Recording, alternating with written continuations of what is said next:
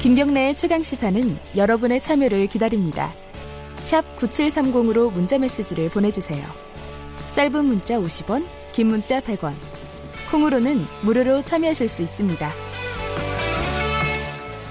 김경래의 최강 시사 듣고 계십니다. 아, 좀 전에 그 대통령 특별 담화, 아 특별 대담이죠. 특별 대담 관련해 가지고 뭐 여러 가지 의견을 주시는데 한두 가지만 읽고 넘어가죠. 어, 뭐 비판의 글도 있고 뭐 칭찬의 글도 있는데 백대현 청취자께서는 어, 사전 준비를 철저히 했어야지 뭐 이런 말씀을 해주셨고요. 어, 그리고 이사칠호님이 기자들의 질, 기자의 질문이 대통령의 말을 끊고 무례했고 다그치는 질문이 좀 그랬다. 하지만 대통령은 더 좋아졌다. 뭐 이런 말씀을 해주셨습니다. 어, 반대로 K7332님은 어, 살아있는 권력에 대해서 공중파에서 어, 이런 식으로 국민이 듣고자 하는 질문을 할 사람이 있는지라는 말씀을 해주셨고요. 대통령 칭찬 글이 꽤 있네요. 전은자님은 어, 이런 정제되지 않는 질문에도 그 정도 인터뷰할 수 있는 대통령이 과연 있었나 뭐 이런 말씀도 해주셨고요. 가장 눈에 띄는 거는 김홍욱님이 김경래 기자가 질문자를 했어야 되는데 이런 말씀을 보내주셨습니다. 사양하겠습니다. 어쨌든 예, 여러 가지 의견이 있습니다. 이 생각 같아서는 송현정 기자를 직접 모시고 한번 얘기를 들어보고 싶은데 기회가 될지 모르겠어요. 어, 아니 그러면은 요 어, 지금 청취자분들이 여쭤보신 것들을 제가 또 직접 여쭤볼 수 있을 것 같은데 한번 물어보도록 하겠습니다. 이사를.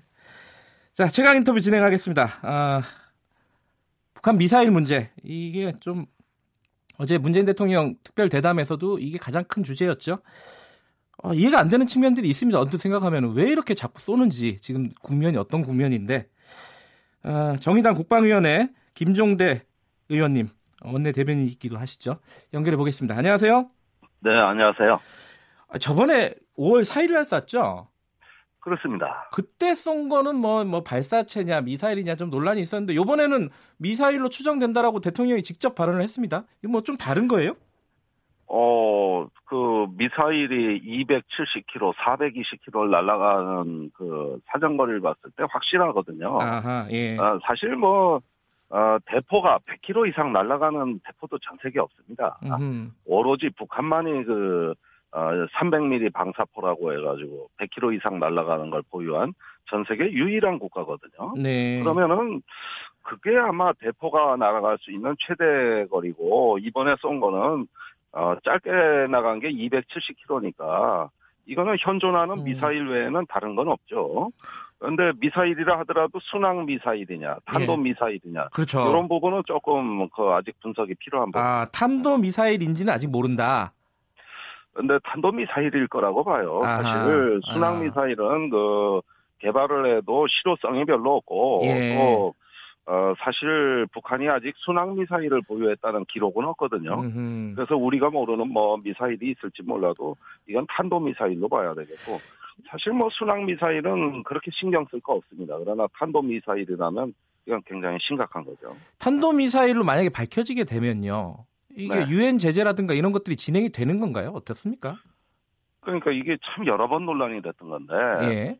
탄도 미사일 기술을 이용한 모든 발사를 금지한다고 유엔 안보리 결의안에 나와 있거든요. 네. 그러면은 탄도 미사일은 몽땅 다 유엔 안보리 제재 대상입니다. 그런데 네. 지금까지 유엔이 참 이게 기묘한 건데 네. 북한이 단거리 탄도 미사일을 발사한 건 묵인해 왔어요. 아하. 그러니까 1000km 이하 예. 그 북한이 이제 주력이 스커드 미사일이라고 단거리 미사일을 갖고 있는데 예. 이런 그 짧은 미사일에 대해서까지 일일이 유엔 안보리가 소집되지 않았습니다. 예. 이제 하도 자주 쏠 뿐만 아니라 뭐 이미 오래 전부터 다 갖춰놓은 거고 새삼스럽게 네. 어, 스커드 미사일 갖고 우리가 왈가왈가하다 보면 매일 모여야 된다. 네. 근데 중장거리 미사일 적어도 한 예, 1,500km 이상 나가는 북한의 노동 미사일급 이상의 네. 그 미사일에 대해서만 해오다 보니까 실제 규범하고 북한 제재는 다르게 에, 음. 이루어진 것이죠. 예. 일단 뭐 미사일은 쐈고요. 5월 4일 네. 쏘고 어제 쏘고 이제 연속해서 쐈는데 이게 왜 쏘는지 그리고 앞으로 어떻게 될지 이게 쟁점 아니겠습니까? 예, 왜 쐈는지부터 좀 여쭤볼게요. 지금 문재인 대통령 취임 2주년 그리고 뭐 북한에 쌀 준다 이런 얘기도 있고 좀 우리 정부도 노력하는 모습인데 북한은 왜 이러는 거예요, 도대체? 어, 그, 뭐, 뭐, 쌀을 준다, 뭐, 앞으로, 이런 거 갖고, 예. 어, 북한에 한, 번 얘기하면은 북한은 자존심이 센 나라서 아하. 평양 박치기로 그냥 들어옵니다.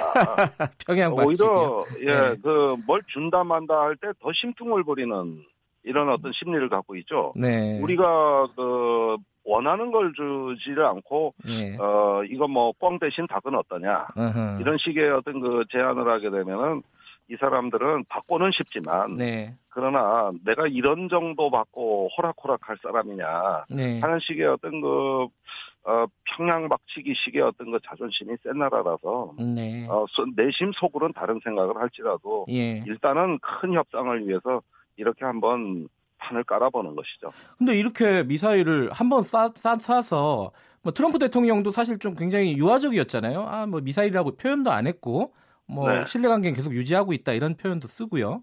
우리 네. 정부도 마찬가지였고요. 그랬는데 또 쏘는 거는 이게 잘 이해가 안 돼요. 또 쏘면은 자기들한테 도움이 되는 게 뭐예요, 이게? 그 북한식 셈법이라는 거는 우리 셈법하고 다릅니다. 이번에 북한이 요구하는 건 뭐냐면은 네.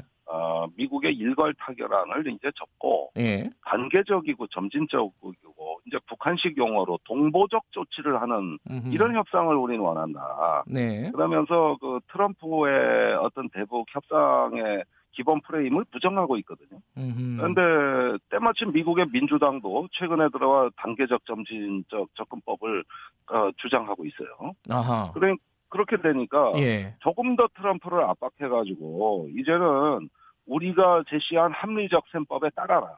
음흠. 이렇게 해가지고 연말까지 시한을 줬기 때문에 그 전에 이제 장기적인 판을 짜는 이런 어떤 하나의 버퍼링 작업이라고 봐야 되겠어요. 아하. 이거는 또 다른 대화를 위한 독촉장입니다. 아하. 그래서 하나의 예. 그 자기네 어떤 프로그램을 실행하기 위한 어떤 판 깔기 예. 그걸 전 버퍼링이라고 이야기합니다. 그런데 역시 이제 뭐 김정대 의원께서는 뭐 외교적이나 국방적으로 이쪽으로 많이 밝으셔서 이해가 될지 모르겠지만 저 같은 경우에는 아니 이렇게 미사일을 연속해서 발사를 하면은 북한의 아, 미국의 여론도 안 좋아지고 우리 쪽 대한민국의 여론도 안 좋아지고 이러면은 더 협상의 여지가 없어지는 거 아닌가라는 어떤 생각이 들어요. 그안 그런가요, 그거는? 아 그런데 예. 그 어, 지금까지 북한이 큰 전략적 도발을 하면서 예, 결국은 트럼프를 협상의 장으로 끌어냈지 않습니까? 네, 이런 과거의 경험칙이 존재한다는 것이고 예, 두 번째는 이번에 쏜 미사일은 하나의 경계선에 위치하고 있다. 음흠, 어떤 전략적 도발이 아니면서도 트럼프의 심기를 긁어놓을 수 있는 음흠, 이런 어떤 수준의 전술적 도발이다. 네, 그렇게 보면은 어, 상대방의 의중을 한번 테스트 해보는 데는 아주 음. 적절한 수준이거든요. 예, 그러니까 미국의 어떤 장거리 미사일을 발사한다는 신호는 주지 않으면서도 네, 어떤 그 코터를 자꾸 건드리는 식의 예, 이렇게 찝쩍거린다고나 할까? 음흠, 이런 식의 어떤 경계선에 딱 위치한 도발이니까 네, 이거는 북한이 이제 끊임없이 상대방의 의식을 시험한다. 음흠, 그래서 근데 때마침 4일날 쐈을 때는 트럼프가 유화적인 응답을 했어요. 네, 어 그러면서 어 관계를 깨지 않겠다 그랬고 네, 또 요번에 어제 발사했을 때는 트럼프가 이건 미사일이라고 하면서 네, 매우 심각하지만 네, 어 이런 사태의 우려를 표명한다 그랬거든요. 음흠, 그러니까 결국은 요런 상황을 보면서 트럼프의 진의가 어디까지인가를 끊임없이 이제 테스트하는 것이죠. 이뭐 뭐 속된 말로 이제 밀당하는 거고 줄타기 하는 거라고 보이기는 하는데 보는 사람 입장에서는 참 위태롭다 이런 생각이 들어요. 예, 걱정들 많이 하시는데요. 예, 김정대 의원께서는 어떻게 생각하십니까? 예. 저는 이렇게 생각합니다. 그 4일날 발사한 거는 인민무력부의 그 포병국을 어, 저 동원한 행사예요. 예. 그리고 오늘 어제 발사한 거는 아무래도 탄도 미사일이나 이거는 전략 로켓 사령부를 동원한 걸로 보여집니다. 예. 이 두 조직이 인민군부 내에서 끊임없이 경쟁을 해왔어요. 네. 한쪽에 포병국을 챙겨줬으니 이번엔 전략 로켓군도 좀 다독거려주고. 그다음에 저기 핵과 미사일을 앞으로 포기한다고 했기 때문에 그럼 네. 뭘로 안보를 할 거냐 네. 이런 북한 내부의 안보 불안을 잠재운다는 의미에서 음흠. 우리의 전술 어, 무기들이 있다. 그 전략 무기를 포기해도 이걸로 어느 정도 그 어, 자체 방어를 할수 있는 거 아니냐. 이 부분은 내가 계속 어, 저 힘을 실어주겠다. 이런 네. 식의 어떤 대내 메시지 예. 이런 것들이 다 중첩돼 있습니다. 그런 면에서 저는 김정은 위원장도 지금 굉장히 머리 아픈 상황이다. 어, 대- 내부의 그 보수 강경파들 관리해야지, 주변을 관리해야지 하다 보니까 여기도 가서 쓰다듬어주고, 저기도 예. 가서 쓰다듬어주고, 이런 식으로 행보가 다 빠졌다. 국내용도 그래서- 있군요. 예. 아, 국내용 음. 크죠? 예. 이거는 북한 내에서 강경 보수파 입장에서는 음. 핵 경제 병진 노선을 내려놨다는 건 청천벽력 같은 얘기거든요. 예.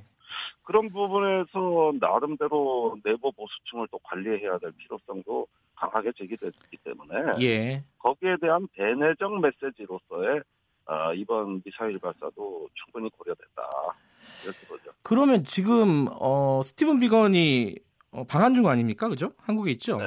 그 예. 대북 식량 지원 이게 사실 트럼프 대통령하고 문재인 대통령이 통화하면서 거의 뭐 진행이 될 것처럼 얘기가 됐는데 이게 원활하게 될까요? 지금 상황에서 분위기가?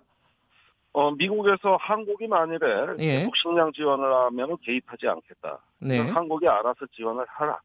이런 뜻으로도 해석이 되거든요. 음흠. 어, 지금 문제는 어, 북한의 식량 지원에 대해 한미 지도자는 의견 일치를 받습니다. 네. 아, 식량 지원할 수 있다. 이렇게 예. 의견 일치는 받는데, 어, 미국은 은근히 한국에 떠미는 형국이에요. 네. 그런데 문재인 대통령은 아직 입장을 결정 못했습니다. 음흠. 그런 점에서는 어 주기는 주되 부담은 누가 하냐 이거 갖고 또 어, 한미 간에 밀당이 있는 거죠. 그런 네. 면에서 문재인 대통령이 국내 퍼주기 여론 때문에 예. 또 선뜻 지금 식량 자원 카드를 못 꺼내고 있어요. 그렇죠. 그럼- 더군다나 지금 미사일도 발사가 되고 이래서요. 예. 그렇죠. 저기 그런 면에서는 어 지금 식량 지원 문제를 어 지금 북한에 꺼내기에는 다소 지연될 것이다. 네.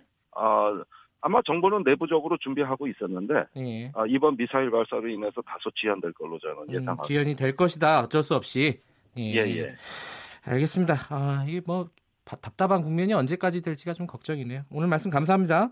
네, 고맙습니다. 네, 김종대 정의당 의원이었습니다.